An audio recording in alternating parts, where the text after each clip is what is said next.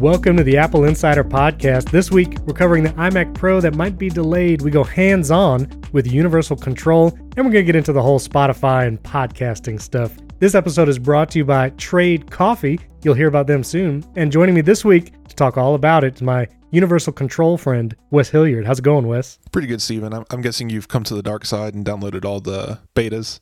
I tweeted, "Should I do this thing?" And it was it seemed unanimous. There was, there was one guy that was like, "Don't do it. There's going to be bugs." But I did it anyway. I am running the beta on my Mac right now, which is a little troubling, I'll be honest. I did have to restart it before this this recording because it was acting funny and I was like, maybe this was a terrible idea, but it's too late. It's already on the public beta. And so you're running beta everywhere as well, I imagine. Yes, uh, I'm running it on everything, including the Apple TV, of course. Uh, so if, Oh, wow. if I say anything weird, blame it on the betas.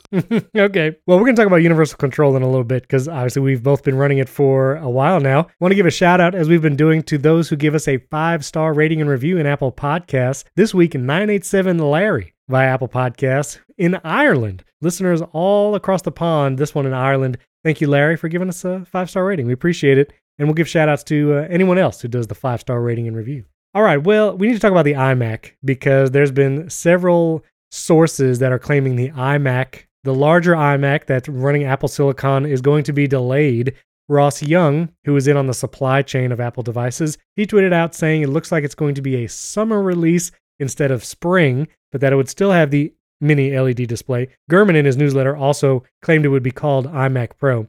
And Wes, I don't know about you, but I am heartbroken that we're going to have to wait even longer for this iMac. I guess I could see it being like a WWDC announcement and then, you know, you could buy it a few weeks later, but I was really hoping for a spring event with the iMac Pro. I don't know. Do you think it's still going to come out in the spring or, or you feel summer is lo- more like it? My guess is is just like everything else, we're just looking at constrained parts and such. Uh, Ross Young's fairly accurate. Um, Yeah. he, he gets the big hits right anyway. So when it comes to release cycles, because he's seeing, I guess, coming through the supply chain, these displays and stuff. So yeah, it makes sense. Probably a summer release. I, I expect, because this is going to be a developer product, that Apple will discuss this at WWDC. Right. It's not unheard of to, to have hardware there. I think we had an iPad Pro there once that released in July. So the same thing could happen here with the iMac. Yeah. People still speculating crazy stuff for it, of course. I mean, I don't know if I agree with his mini LED statement. Did you see what he said about what they're doing to the mini LEDs in it? What exactly? Apparently,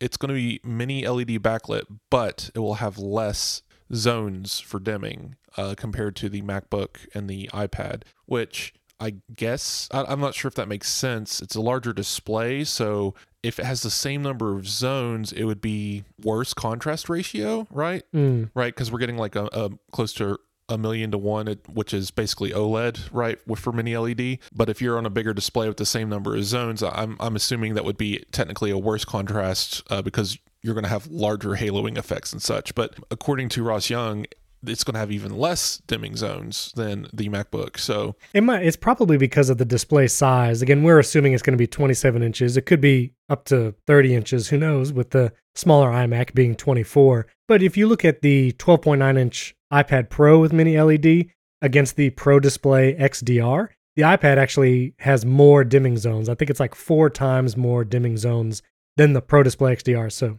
yeah, it's a lot. Yeah, because the Pro Display XDR, that that thing's just LED, but it's just got fancy reference display technology in it. You know, Right. that's what makes it so expensive because it's basically capable of being a reference display, uh, which was is what you'd use to make a movie and see exactly what color Captain America's armor Right. is uh, in that scene. No, like average or even prosumer user needs that level of accuracy anyway. Uh, even when you're editing photos and stuff, dimming zones are less important than color accuracy. So Mm, Eh. right. I could see this Apple cutting corners on this one, or or it just being an issue overall with the technology. Not a big deal. Right. Do you think a 27 inch display is that what you're aiming for? You're going to buy one of these, aren't you? I mean, this is what I've been waiting for. Yeah, I wanted this. I would prefer this over a Mac Mini Pro and sticking with my LG Ultrafine display. You know, I want Apple's display that comes in an iMac at least. So I'm hoping for it. 30 inches would be great. I mean, that's a big screen because I've I use several 27 inch iMacs in work and stuff, and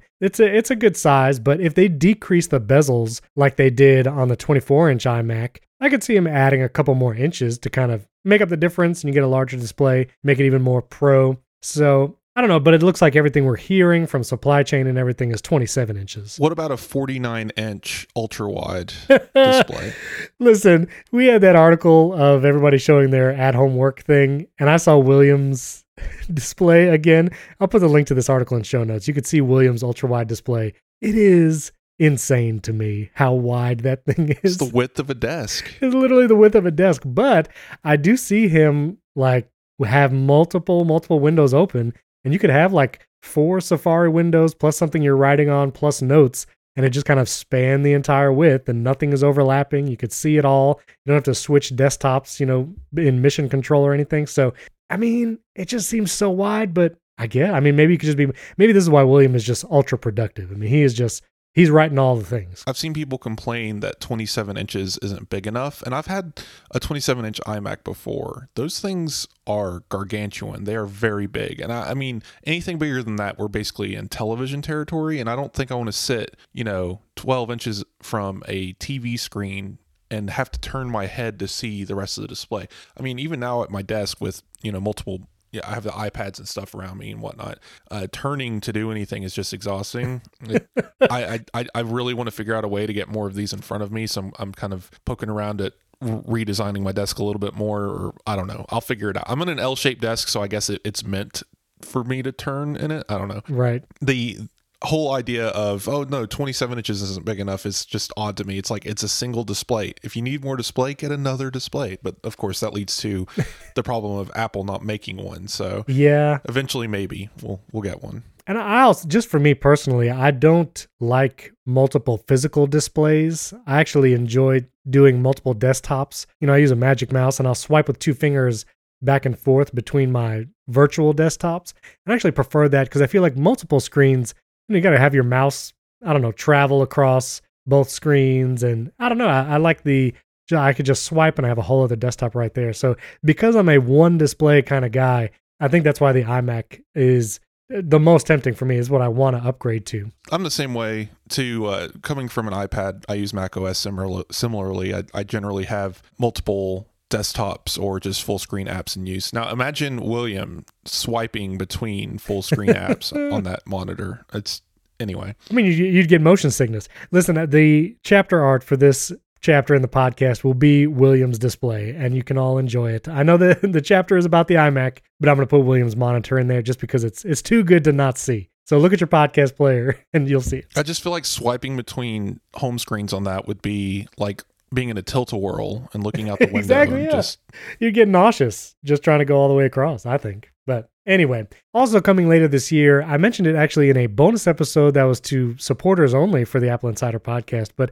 AirPods Pro still looking like it'll be coming later this year, 2022, with a possible redesign, removing the stems and some of the features that will be coming to this new version of AirPods. This will be AirPods Pro 2 would be that lossless playback, which me and you have talked about with maybe it'll be AirPlay 3 over some kind of ultra wideband technology, and might also have some new health sensors, which would be wild to have health sensors in AirPods Pro. Maybe it's temperature sensor, other things. You could even do things like fall detection, probably even better than with an Apple Watch, or maybe about the same. But I'm very excited for these. I definitely want to upgrade to it, but I don't know. How do you feel about the no stem design? I'm, I'm curious how Apple is going to make the physical controls on the AirPods Pro without any stems. I guess maybe squeeze the whole AirPod Pro itself or go back to the tapping method. What do you think they're going to do there? Well, you definitely won't be squeezing these. I, w- I would say tapping is going to be what's going to happen, but these renders, I've been working with Apple Tomorrow, and uh, we basically go back and forth because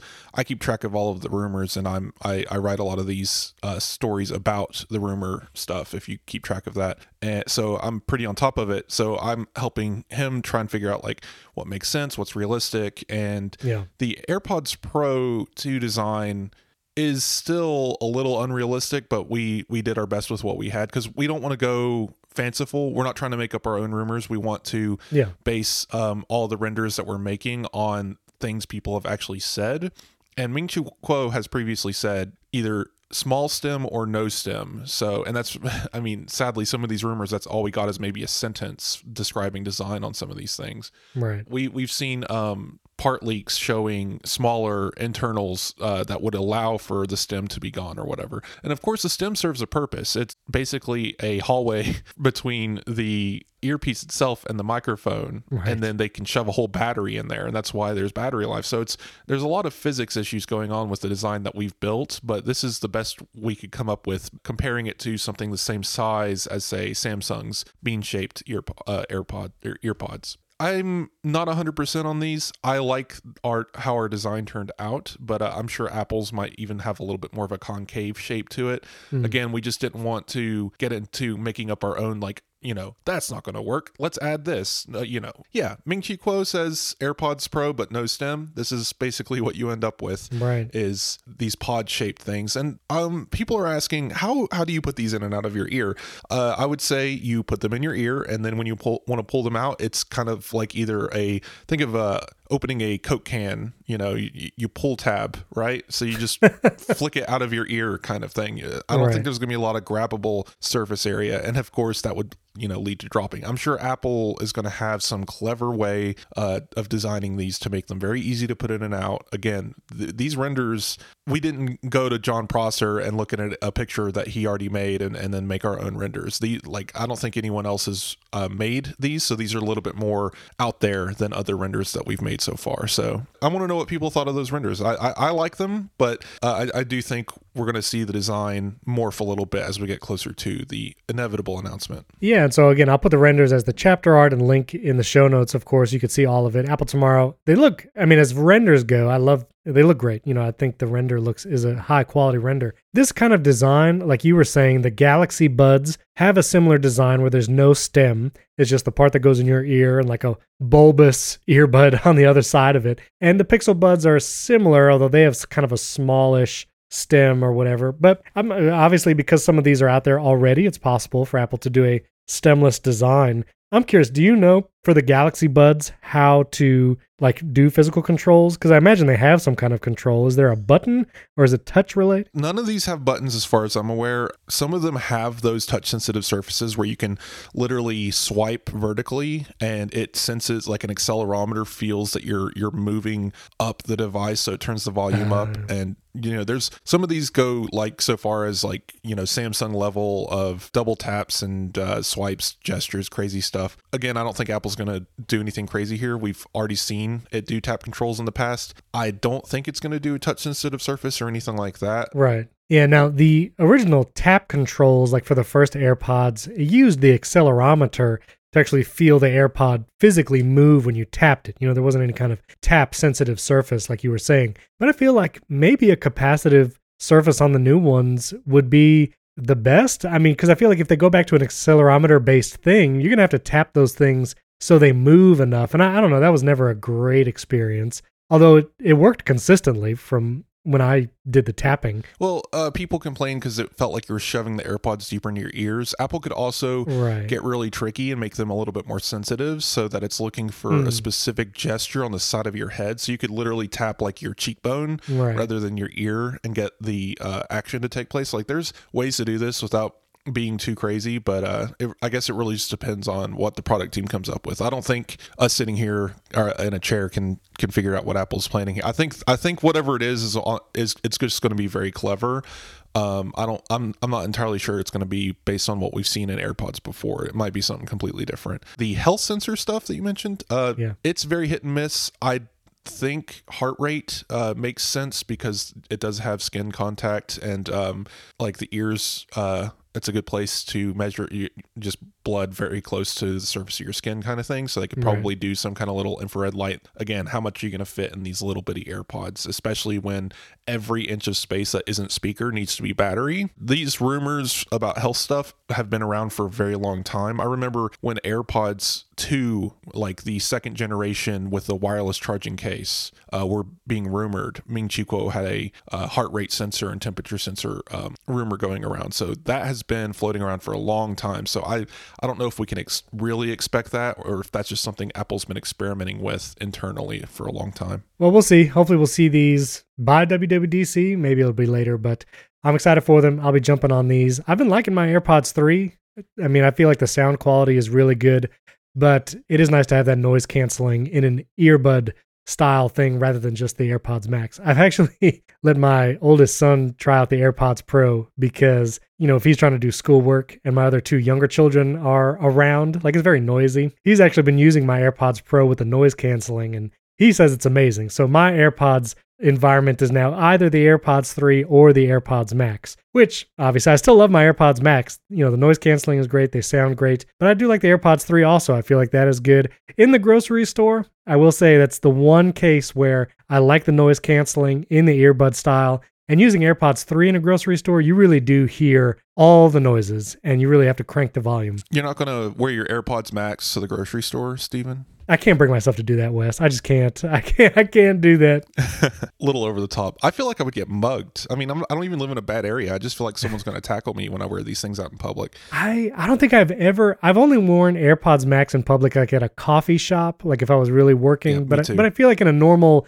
if I were to go to a grocery store or like a Target, it just feels like too extra. I don't know a better word for it. It just feels like too much. I don't want AirPods Max there. I've had friends who walked around like the mall, and I'm talking about, you know, five, six years ago, so mid 20s. I've had friends walk around like the mall with Beats headphones around their neck and stuff. I'm just like, what yeah. are you doing? You know? but, um, no, the uh, AirPods, uh, sorry, the timeline of the release for AirPods is just insane to me because I remember when uh, you know I I'm always f- first adopter for the best one, so I had the AirPods, then the AirPods 2, then the AirPods Pro. But the time, do you remember how much time was between the AirPods and AirPods 2? That was you know pushing 2 years. Yeah. And the batteries and the originals if you had day 1 AirPods were just gone. You could barely turn them on at, at that 2 year point. Right. And now with AirPods Pro, we're looking at getting really close to three years yeah. before a second generation product comes out. And my AirPods Pro, they're they work, but I'm looking at two, two and a half hours before I start getting those battery warnings now. And uh, it's yeah. frustrating for sure. So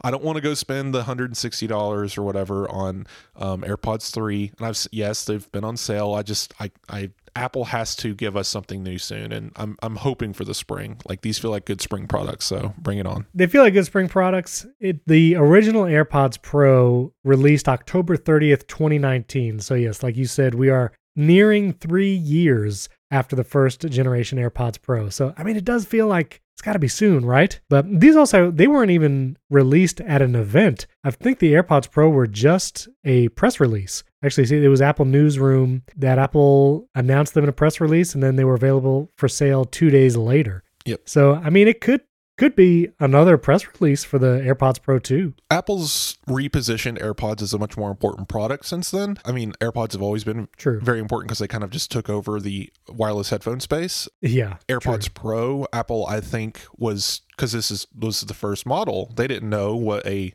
more premium AirPods was going to do. But now, I mean, we don't have the numbers, but I'm assuming that if you look at a chart somewhere, that AirPods and AirPods Pro are both, you know, AirPods being number one, AirPods Pro maybe being two to five. It's it's up there. I mean, a lot of people buy these things, yeah, and they are on sale very frequently, so they're very popular products. And I, I have a feeling Apple's going to want to maybe go out on stage this time and show off some of the new features, especially if they're getting a new redesign. That's true. That is true. Well, another product that we're expecting soon is the iPhone SE3 and updated iPad Air. Industry source 91 Mobiles has said that Apple actually imported a trio of iPhone SE models and iPads into the country to actually do some testing. Now, it really looks like the next iPhone SE is going to be basically the last model with new chip, maybe updated camera, and 5G being the biggest change. I actually thought it was interesting. Jon Prosser on the Genius Bar podcast, he claims to literally have photos of the new SE, and he actually shows them on the Genius Bar show. At least, like he holds his iPhone up to the camera to show these pictures of the iPhone SE3. So I thought that was interesting. Uh, you know, this is very much geared for that the budget minded audience. The current SE2 is like 399, you know, 400 bucks was, was brand new. Showing photos of the iPhone 8 was Well, that's the thing like looking at the photo when he shows it to the camera, it's like this could easily be the iPhone 8 or the current SE, and you really have no idea. Supposedly, in the settings screen that he showed in the picture, it said iPhone SE, the third generation, or something like that. So supposedly it was it, but if there's really no changes, it's hard to Grok, whether it's the 2, whether it's the 8, or the new SE. This is a leaker's dream. All they have to do is just, you know, go on YouTube with an iPhone 8 or iPhone SE and just be like, look, I have the iPhone SE 3 and, you know, just flash it around a little bit. I don't know. Yeah, but I mean, it looks like this is going to be coming soon. Yeah, nothing's really changing. It, again, adds the 5G, probably updated processor, but it'll probably coming soon. I would think before WWDC because this could, especially if there's no changes, easily be a press release product. Everyone's saying there's going to be some event in March or April and that the SE3 is going to be one of the headline products, but if there's barely any changes, I don't know. I feel like it could also be a press release. Well, it's one of those events where two months ago it was every product Apple ever, you know, was going to release is going to release, and now we're sure. getting closer, so now it's a little bit more reasonable. I could see it just being a passing product. Apple has done the thing in the past where before a March event, the week before, they just do like uh, throw out a thing every day, and then the actual yes. event is like two Macs and a HomePod, you know. So we'll we'll see. Yeah, we'll see. And also, I thought this was interesting. So, in iOS 15.4, the newest beta, so a developer named Maximiliano Firtman actually uncovered some things in the latest iOS beta 15.4, claiming that there's some developer APIs for Apple AR and VR products. And so this looks like it might be pointing to that mixed reality or VR headset that Apple could launch this year, although Although we have also heard reports that it's not going to be until early 2023 until we see this VR headset. So I'm not sure about that. But he also uncovered Safari notifications in iOS and iPad OS. I thought this was interesting. If you have a Mac, you can actually already get notifications through Safari, whether it's a thing like you're using Slack in the web browser or other web services, other websites that want to send you push notifications, you can get those directly in Safari. I don't know about US, but I try to turn off as many Safari. I don't think I even allow Safari to send me notifications because it's typically websites that I don't want to get them from. I feel like any news website you go to is like, hey, allow us to send you notifications through Safari. And I'm like, no, let's not do that. I'm not sure if Apple Insider does that. I haven't checked myself, but uh, I know Apple Newsroom does. You can get Apple Newsroom notifications. Like there's yeah, there's random websites that do this, and this is one of the 15 pop-ups you get on every website you visit now. Of would you like notifications? Would you like our newsletter? you know, would right, you like exactly. McAfee plus spam blocker? Yeah, it's just one of those things. I, am not sure that I would want this. Um, again, I, I, this is going into the w- w- right. web, websites as apps territory. Uh, that the like the last what five six years has been really pushing hard, and I, I just want to avoid it at all costs. Yeah. Please, native apps, stop it we do. yeah, I agree. Although, if uh, if Wordle, which we're going to talk about in a minute, if they had sent notifications for the new Wordle word being available, I would have done that. But we're going to talk about Wordle in a second. No, that's fine. So, also, yeah. WatchOS had an update right after the big updates that came out last week. There's a bug fix 8.4.1 in WatchOS, and the only reason why I wanted to mention it was after Apple announced the Unity watch face that came out. It was that new watch face celebrating Black History Month, I actually tried automating that watch face to appear using Siri shortcuts, which, if you don't know, you can actually go into the personal automations and shortcuts and schedule watch faces to appear at certain times of day. I actually do that so I have like work faces appear during the day and then more casual, I have a contour face programmed to show up later. But you actually can't select the Unity watch face for those automations. I thought it was very strange in that I tried deleting it, creating new automations, I have the Unity watch face in the Apple Watch app as like the first watch face, but it wouldn't let me schedule those in automations. I thought maybe this bug fix would uh, take care of that, but it did not. I wouldn't even call this a bug. It's an omission. Uh, it's the watch team uh, not true. talking to the shortcuts team. You know, it they it the the watch face just doesn't exist in the in their uh, catalog of things you can you can search for, I guess, That's and they true. just haven't added it yet, so it can mm. pop in at any point. Do you use the Unity face? I think it's pretty neat. Oh, I do, and I wanted to have it automatically come up every evening because I do really like it. it looks like a couple lightsabers, but I like the colors. I like the the notches that actually have, mark the hours. I think the shadows that it casts from the hand lights really cool. Yeah, the color is cool. I actually really like the black and white one. I don't know. I'm not sure why. Maybe it's I watched Tragedy at Macbeth and uh, just really got into it. But did you did you hear about the technology behind this? I don't know if we discussed this before. I don't think I've so. been on since what, this. I, what is the day? I don't know what time is. What is time? Right. I have a watch. It tells me. That's all I know. Uh, the Unity Face actually uses 2D ray tracing, and people are like, "What?" Uh, ray tracing has been a thing since before computers. It has to do with light bouncing off of surfaces. Don't get you know too excited. But um, you know, modern computing uh, has gotten good enough where in video games, like on a PlayStation 5, you can have a sun cast actual shadows based on where the characters are standing because the game knows like the photons basically how they are flowing kind of thing. It's like really intensive computing. Man. Well, now your Apple Watch does this with a watch face. So the light emitting from the hands is actually casting real-time shadows on the dials. This isn't a like presupposed Whoa. picture. It is being animated in real time using ray tracing. 2D ray tracing, yes, it's not uh, Zelda Breath of the Wild or Horizon Zero Dawn on your Apple Watch, but it is still interesting that this technology is running um, on the uh, Apple Watch SoC, which kind of, I guess, proves that the chipset is overkill. But hey, if we get cool watch faces, I'm here for it. Yeah, man, I did not know it was like that real time animation. Well, then that is extremely cool. I'm looking at it right now. Love it. Oh yeah, I, I hope we see more fun, crazy stuff in the future. Like it would just be really interesting, maybe if we get one uh, one of those Mickey Mouse or Toy Story faces with like ray traced shadows and live an- live animation type stuff. Like you could interact with it by literally like Yeah. poking it or something. I don't know. Ray tracing, gotta love it. This episode is brought to you by Trade Coffee. Listen, 90% of those grocery store aisle coffee beans are probably stale and let's be honest, just not very good. If you're a coffee drinker like myself, your coffee game needs an upgrade. Rather than rebuying some of the same old, same old, let Trade Coffee send you some fresh roasted beans and you're literally guaranteed to love it. Trade sells the freshest roasted and ethically sourced beans from America's best independent roasters. They ship free to you as often as you'd like, whole beans or ground. Whether you're a coffee nerd or just want a better daily cup, Trade's real coffee experts taste test over 400 roasts and use technology to match you to your ideal coffee based on your preferences and brewing method. When you go to their website, you take the coffee quiz to get started, and Trade Coffee guarantees you'll love the first bag or they'll replace it for free. Their subscription service has no hassle. You can skip shipments, change your frequency, or cancel anytime. I love the experience. I went to the Trade Coffee website, which is drinktrade.com slash Apple Insider, took the quiz, and because I'm a cold brew guy, I use my uKeg cold brew nitro maker. They actually asked those questions if you're brewing it cold brew and what do you prefer. It was great. They asked the right questions, just enough to know exactly the beans I would like. And one of my favorites was they sent me the Greater Goods pick me up beans. I used those in my nitro cold brew maker, and it was exquisite. I loved it. I mean, I basically just make coffee into podcast. That's kind of what my body does. And it was just an awesome experience and it tastes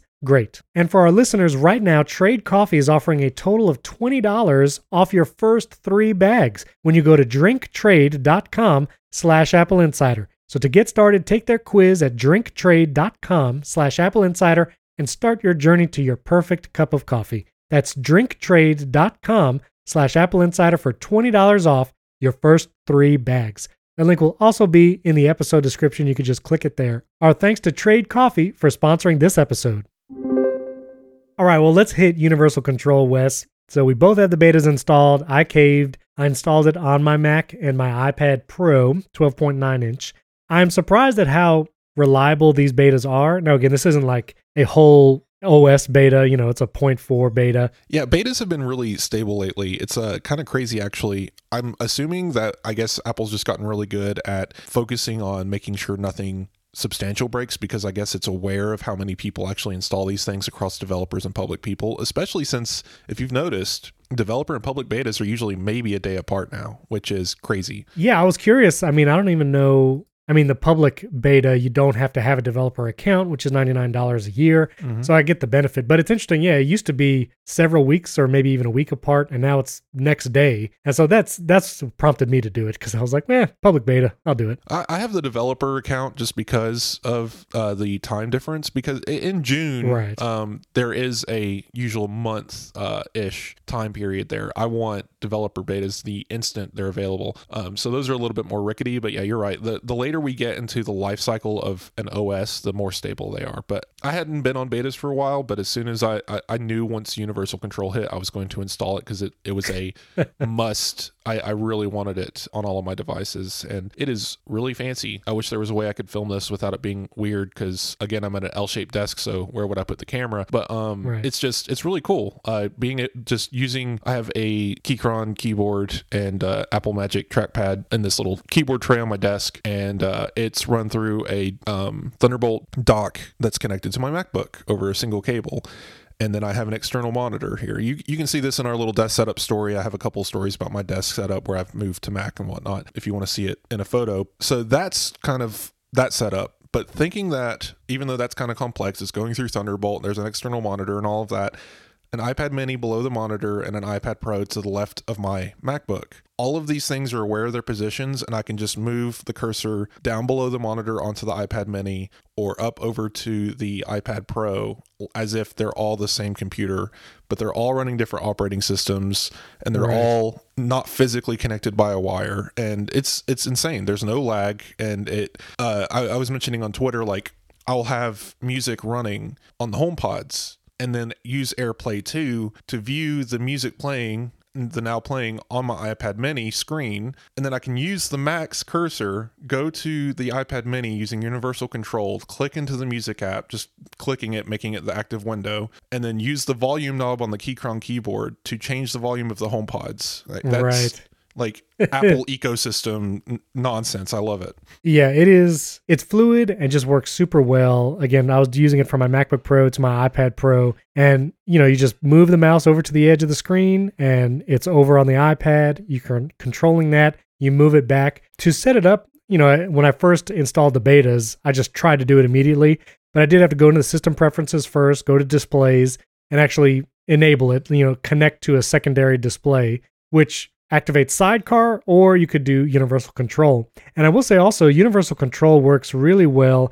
even with my MacBook Pro in clamshell mode or with the screen open. So I did a test yesterday where I would move, I'm using my Magic Mouse and Magic Keyboard that I usually use with my Mac in clamshell mode, put my iPad off to the side, and I can move back and forth using the mouse, using the same Magic Keyboard, you know, iPad, Mac, and it knew where everything was. And you can also rearrange the displays in system preferences if it doesn't get it right at first. But then when I opened my MacBook Pro, it was able to switch to that, and Universal Control still worked flawlessly across the three displays my iPad Pro, my LG Ultrafine, and the MacBook Pro built in display. And it knew, and I could close the laptop, worked just fine again. So it just works really well. The betas are really stable. And, you know, I, I haven't found use cases at the moment that I want to do it for regularly. Maybe it's because I don't have a lot of desk space to just have an iPad kind of out the whole time. But I'm curious to see what use cases. I think, like what you just said, adjusting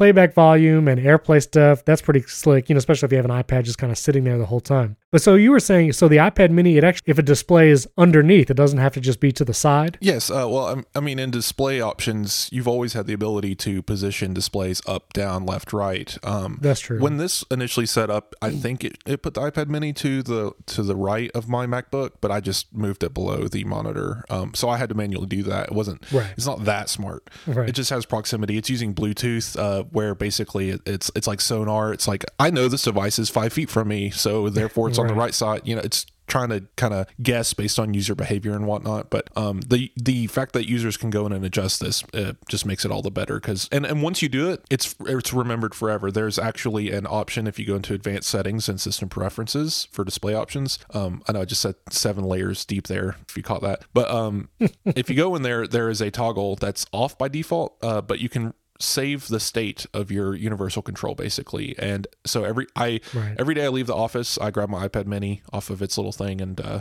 take it with me because it's kind of my personal computer uh, that i keep with me all the time. And when i come back to work i put the ipad mini there and it's as if it never left. It just universal control is just back on and it's it's where it needs to be in the system preferences and everything. I don't have to do anything. Yeah. Um so that's pretty cool. I know Fernando Silva, uh, the guy who makes uh, iPad videos on YouTube. Yeah. He he asked the question, uh, just in general, of you know, has anyone tried this with Intel yet? And um, I have an Intel Mac Mini from 2019, whatever that refresh was, just before mm-hmm. the M1. Um, I have that model, so I went and uh, dusted it off, and yeah, same exact thing. If you have Intel uh, Macs, there's there's a certain range. Um, Mike uh, Wuerthele pull, pointed it out for us. Let me. He says it works on anything 2016 and up MacBook Pro, 2018 and up MacBook Air, 2018 and up Mac Mini, 2017 and up iMac running Intel. Nice. So as long as you have something relatively recent, you can do this. And I uh, put my iPad Mini in the living room next to the Mac Mini, and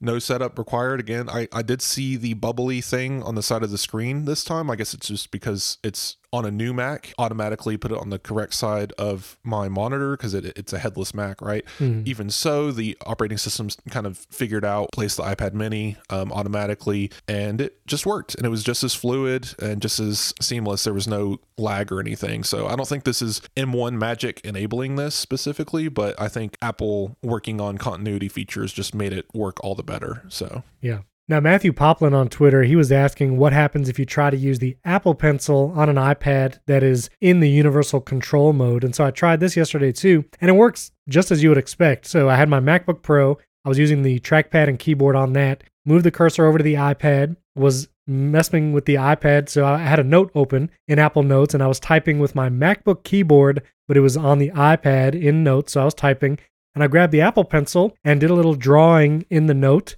And once I did that, put the Apple Pencil back and started typing again with the MacBook Pro keyboard and mouse, and it worked just fine. So you can go back and forth using the Apple Pencil on the iPad with the keyboard and mouse from somewhere else, whether it was a MacBook Pro or standalone Magic Mouse, Magic Keyboard, and it works great. So you can definitely alternate, use the Apple Pencil while you're doing it, whether it's highlighting or drawing, and works fine. If you have a Magic keyboard and trackpad attached to your iPad, you can move the cursor back to the Mac and control your Mac from the iPad. Yeah. It's as the name says, it's universal. It works both ways. Now, the Mac is the controlling object. You can't just start from an iPad, move to another iPad, which would be kind of cool. If you were an iPad only setup like I used to have, that would have been amazing. But Apple, it does make the Mac the controlling thing. You can have multiple iPads and a, and uh, another Mac, I believe. I think it's up to three devices total Right. um, and it's within 32 feet, whatever the Bluetooth limitation is, because I think that's the primary, you know, talking right. software being used. So it's up to 30 feet, which is kind of odd. So that means like, you know, you can be sitting on a couch 30 feet away from uh, a Mac. And if, you know, if one of your kids is using your user account for some weird reason,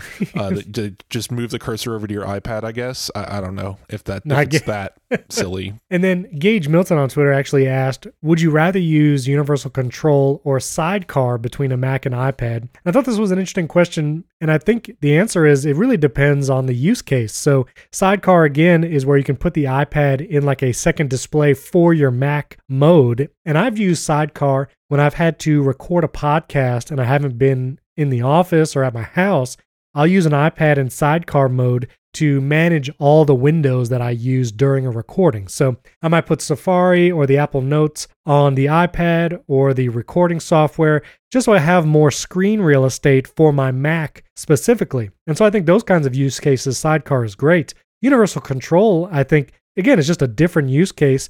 I think, like Wes, as you use it at your desk full time, you know, for your desk setup, you probably have a Mac or some kind of computer setup that you use for work. And I think universal control would be useful in that case. I could give you a, a specific example. Yeah. Um, well, first of all, I just wanted to point out, uh, Sidecar is a like application that runs on the iPad and Mac. It's like a, a a thing, so you can actually use some fancy scripts and whatnot. I, it's been like two years since I've done this, but there is a way to have a one-click shortcut to enable Sidecar and throw an app straight to the iPad. Um, and then you can exit it the same way. Uh, Hmm. so if you are in Universal Control in the system preferences, you can actually change an iPad into sidecar window at any time, or using you know i- i- you know you have the uh, what are the what is that called the traffic light buttons, and you hit the green one. Um, if you press and hold, Right. you can always move it to whatever iPad or whatever, move a window to that. So that always works, even with universal control it enabled. And as soon as you exit sidecar on the iPad, it becomes universal control again. So they're all working together. In my specific use case,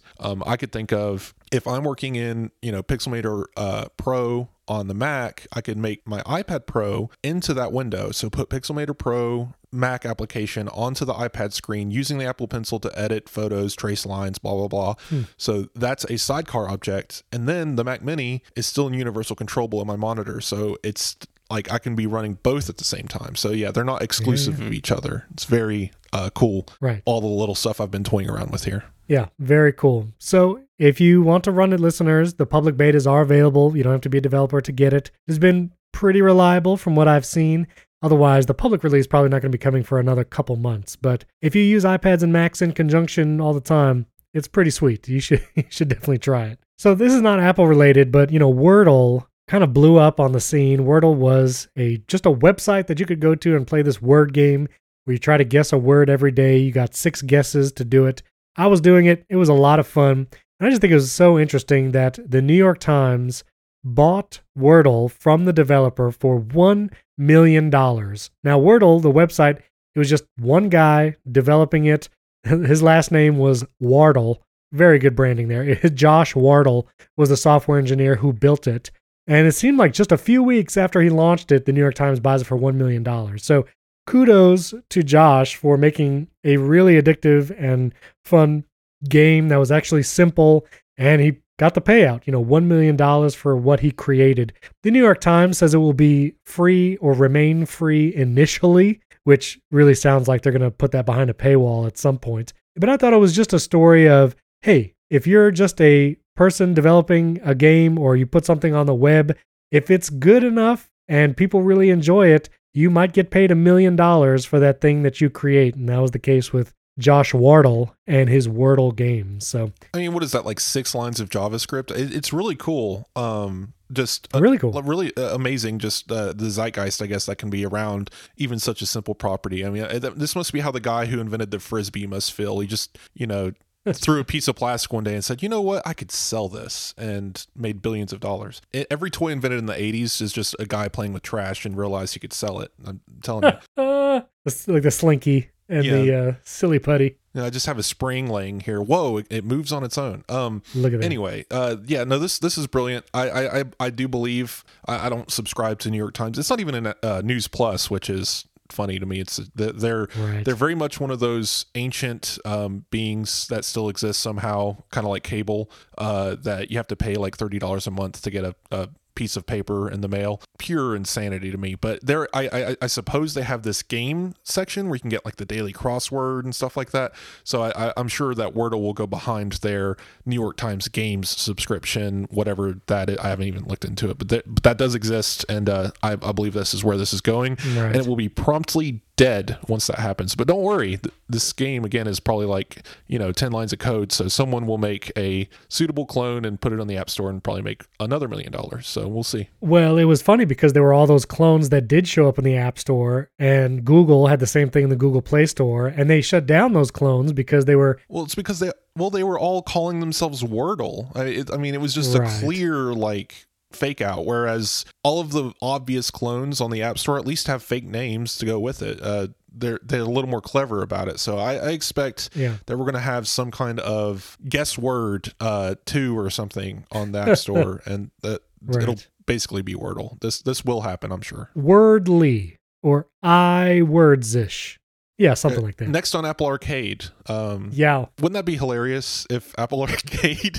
sorry, yeah, just a Wordle clone. Anyway, that w- that would be hilarious, and that was a great segue. Because speaking of Apple Arcade, it was big news in the video game industry where Sony, makers of PlayStation, actually acquired Bungie, the game maker that makes Destiny and Halo, really big gaming titles. Sony bought them for 3.6 billion dollars Still facing regulatory approval, so it's not finalized yet. But interesting that this comes right after Microsoft acquired Activision and Blizzard. And it's just, again, like a great consolidation, it seems like, of these video game companies. And so the next question is Would Apple get in on this and buy a video game outlet? And I think you tweeted about this, and we might have even talked about it before. Yeah, the Square Enix joke was made on this podcast. So it was okay, yeah, yeah. And that's the company that maybe Apple should buy. I mean, if Apple really wants to make Apple Arcade a thing, you know, they have some good games in there. Fantasian is one of those Apple Arcade games, which is a Final Fantasy series type game. Man, I, th- I think Apple should do it and get some great first party games on there. Square Enix isn't for sale, and and right. it's it's one of those things where everyone's like, Apple should just go buy Disney, and it's just guys, you do know companies have to opt to be for sale. They just can't put a pile of money on the doorstep and own the company. Right. Hearing people talk about the video game industry is uh, like because I write about tech, but I have like before tech, I was video games. I lived in this industry. I worshipped the ground it walked on from the time I could breathe uh, until uh like 2014 so and like following greg miller at kind of funny through the ign and all of that like i was there for all of it you know? I was i was born in the darkness. So been observing this and i'm still very interested in the game industry. I'm I, like like i was telling you earlier um i when i'm not at work talking about apple i'm on my playstation or on my nintendo switch playing video games. So is like it, two sides of the same coin for me anyway. Um, so very much involved in this industry. And it's just so funny hearing pundits especially tech pundits uh, talk about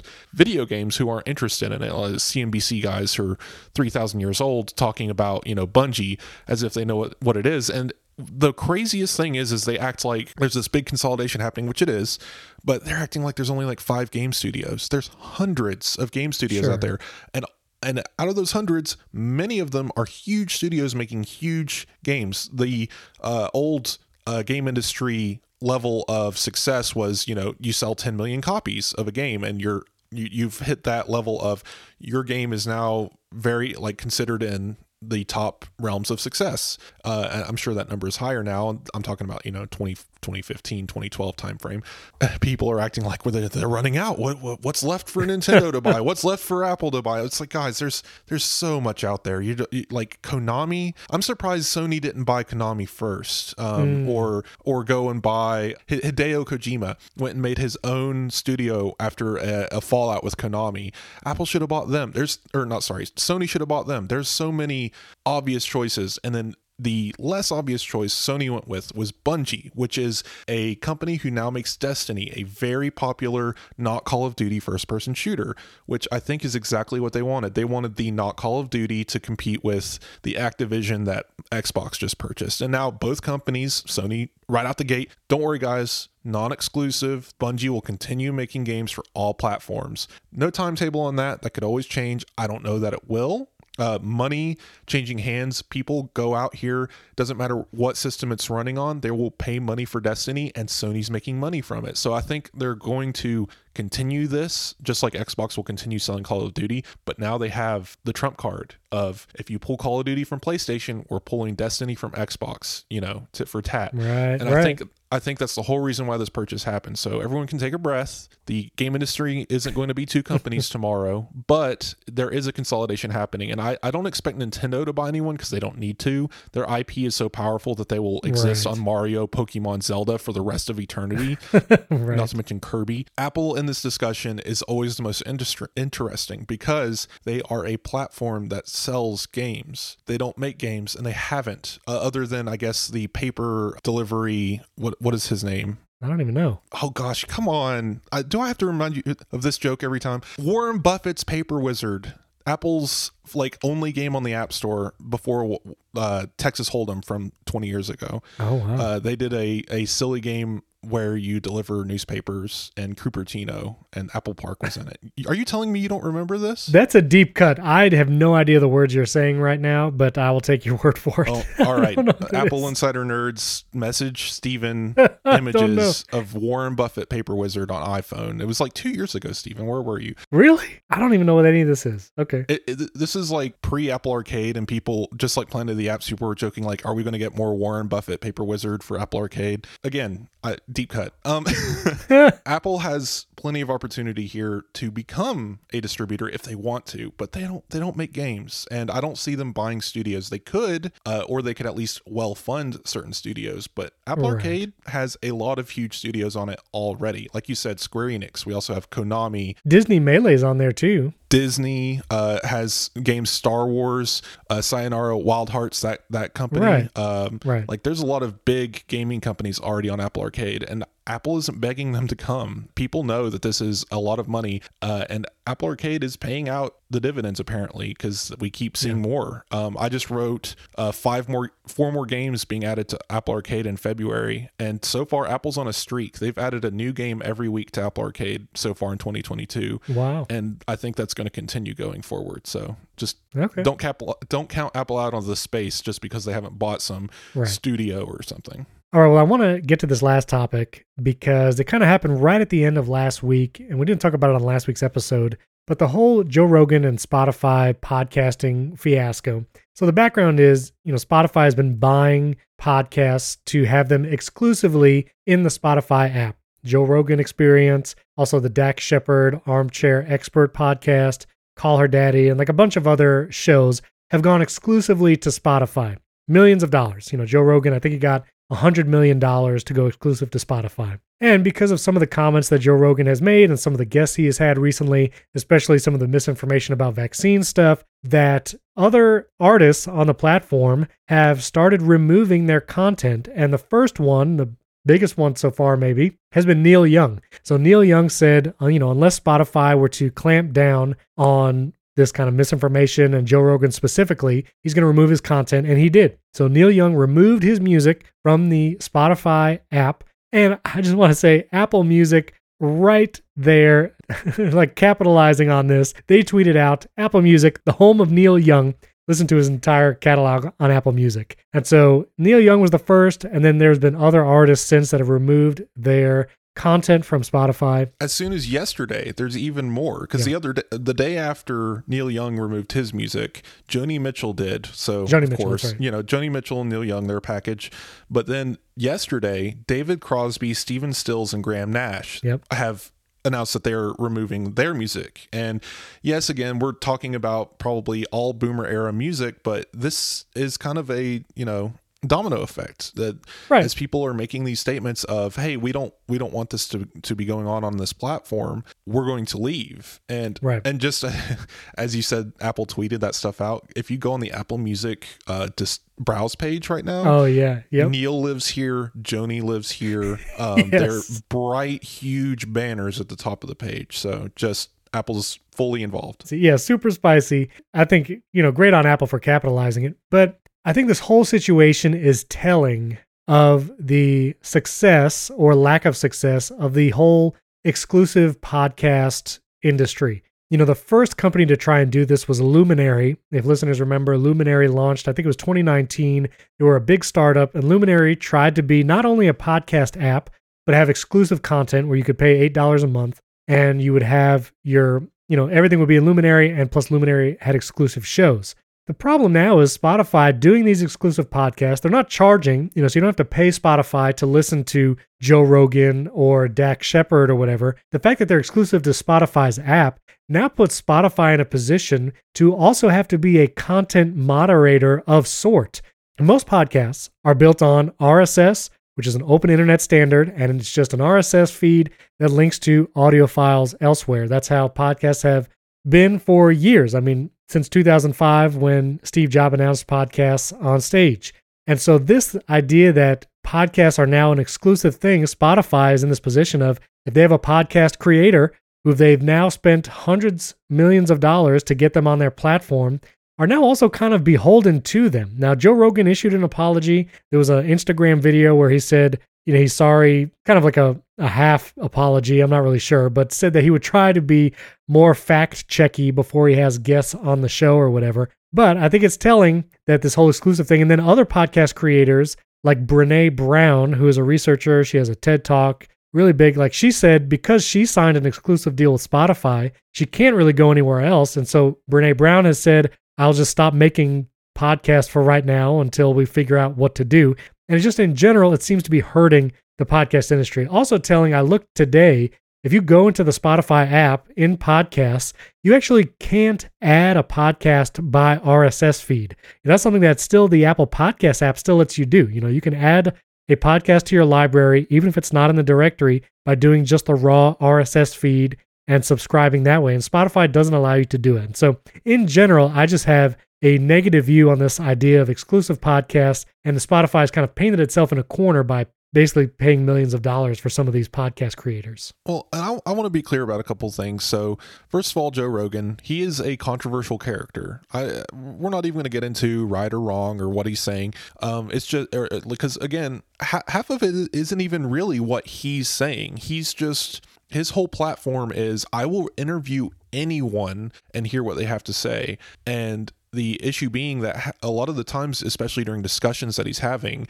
he doesn't dispute or disqualify statements that are sometimes just known counterpoints or conspiracies surrounding things like coronavirus are blown well, out of proportions and his listeners being who they are generally speaking will believe it. So if if if he's on there saying that you know i've heard that ivermectin works to you know defeat covid people are going to believe that or at least take it into some account and go research it or or maybe think this is what I need to do instead of a vaccine. And that can be dangerous. And it's just one of those things where so many people listen to it and they may not treat him as a doctor or a scientist or anything but they're getting the information and it is being put into their minds as something that they can cling to whether or not it be true as something that they can go off of and it's it can be dangerous and the fact that he approaches all of his interviews as I'll talk to anyone to hear what they have to say. He doesn't ever take the time to say this is wrong or this is incorrect or these are the facts. Otherwise, it always just looks like he's siding with this controversial character on his show. And what's worse, and this is where the issue with Spotify comes in, but he's just controversial enough that Spotify has to own it. They are giving yeah. him money right. to exclusively put his content on their platform. Therefore, can Spotify really say that they are just a platform if they're paying for the information to get put out on their services? And that's that's where all of this comes in. And that's why artists are starting to pack up and leave because they're saying, you know, I don't want to be a part of a place that puts out what we believe is incorrect or, you know, conspiratorial or dangerous information, especially about the coronavirus. So right. it's just it's interesting to watch because this is a big industry hit. And the CEO has been in a few interviews just standing by it saying, you know what, uh, Joe Rogan is an individual entity, and um, we we believe that his podcast is a part like fine it's it's just it's his words it's his things and like you said he put out an apology but is that enough yeah and i think that take where he's his own deal changed when spotify bought him and you could argue, you know, well, who's hosting it? Well, Spotify also, because Megaphone and Anchor are also a part of Spotify. But it's different when podcasts are just open on the internet via RSS feed and audio files, because no one argued that Overcast or Pocket Cast shouldn't have the Joe Rogan show. While those apps could make those decisions, they are just aggregators for whatever RSS feed you put into it. Just like Safari on the Mac, you can go to any website, no matter how controversial, and Safari, its only job is to render the, the HTML and CSS and show you the website. Safari does not control content or filter content for you. And when podcasts are open, like an RSS feed and audio links, there's less expectation on podcast apps or platforms to filter anything because it's not them hosting it. But it changes when someone like Spotify literally buys exclusivity to a show and hosts it. And the advertising dollars supposedly that they sell on the Joe Rogan show is just incredible amounts. And also, they actually told The Verge in a statement, or The Verge got from a source, that if a company wants to buy ads on the Joe Rogan show, they're actually required to buy ads across all of Spotify's exclusive shows. And so it is a huge moneymaker for Spotify, which again will you know, like color their attitude towards this podcaster in particular because it is such a money source. We've seen several uh, examples in in very recent times. I mean, you saw did you see what happened with Peter Dinklage talking to Disney about right. Snow White and the Seven Dwarves and yes. and we saw uh, over on Netflix the community the trans community reaching out over Dave Chappelle and what and some of his right. jokes and some of what he said. So people are you know this is no longer a quiet background argument on some news forum or whatever like people are yeah. reaching out and telling these companies no more. And you, your content distributor netflix disney apple spotify are putting this content in front of audiences. Therefore it is your responsibility to handle these controversies. And if you can't handle the controversy don't have the content. And that's what people are saying to these companies. And the question is is, right. is spotify you know this isn't going away. And at some point spotify either has to choose are we going to stand by joe rogan or are we going to tell him what to say? And that right. gets dangerous also very quickly so. Yeah and all that to say i just wanted to voice my opinion of exclusive podcasts. I don't think it is good for the podcast industry as a whole. You know luminary largely failed at their attempt and because of these events with joe rogan Maybe Spotify will rethink its strategy, but again, if they are making still a ton of money, maybe not. So, my hope is that independent podcasting and just that podcast in general retains its core of RSS feeds with audio links that are just open and not this exclusive play from the likes of Spotify. That's just what I Yeah. hope would be the long term. I, I don't I don't think Spotify's a real threat to the industry. Sure, things might more more and more popular podcasts might go behind certain kind of paywalls or or uh, stuff like that. But I think um, especially in our industry where tech pundits and stuff like that, like stuff like this is never going to get bought up by Spotify to get featured at the top of their playlist. I, I feel like independent podcasting will always exist in some way, just kind of like Yeah. almost like pirate radio in a way. But um, Right. yeah, I, did, I didn't mean to go off on a big long tangent. This isn't the podcast uh, evaluation show, but it's just it's it's interesting observing these trends because they do affect Apple and what's next, uh, especially for what they decide on. Uh, like they have this Siegfried and Roy podcast series coming out called uh, Wild Things, and it's just like, what if something crazy was said in there that was just crazy offensive or off base? uh yeah obviously not probably not in that story but um apple's buying these podcasts and, and putting them under the apple umbrella and uh, if they go out here and buy something that's super offensive what happens um the what is it the line uh, podcast Right. came under fire by the wife of uh what Gallagher is that right? Uh, the man who is under trial for war crimes. Right. His the wife of that man came after Apple and said, "You uh, interviewed us, or your podcast team interviewed us, and took quotes out of context to fit your your story." And Apple had to defend that. Yeah. It's it's just one of those things where you can't just go out here and put out information under an umbrella and say that, "Oh no, sorry, they're they're doing their own thing. We just paid for it." Right, exactly. Well, listeners, let us know what you think about all of this or anything we talked about on today's episode. You can tweet at Wes and myself. Our Twitter handles are in the show notes. We'd also appreciate five star rating and review in Apple Podcasts if you could do that. You can actually support the show with $5 a month either at patreon.com slash Apple Insider or directly in Apple Podcasts, and you can get an ad-free early access to the show plus access to our Discord channel as well. Thanks for tuning in this week. We'll catch you next time.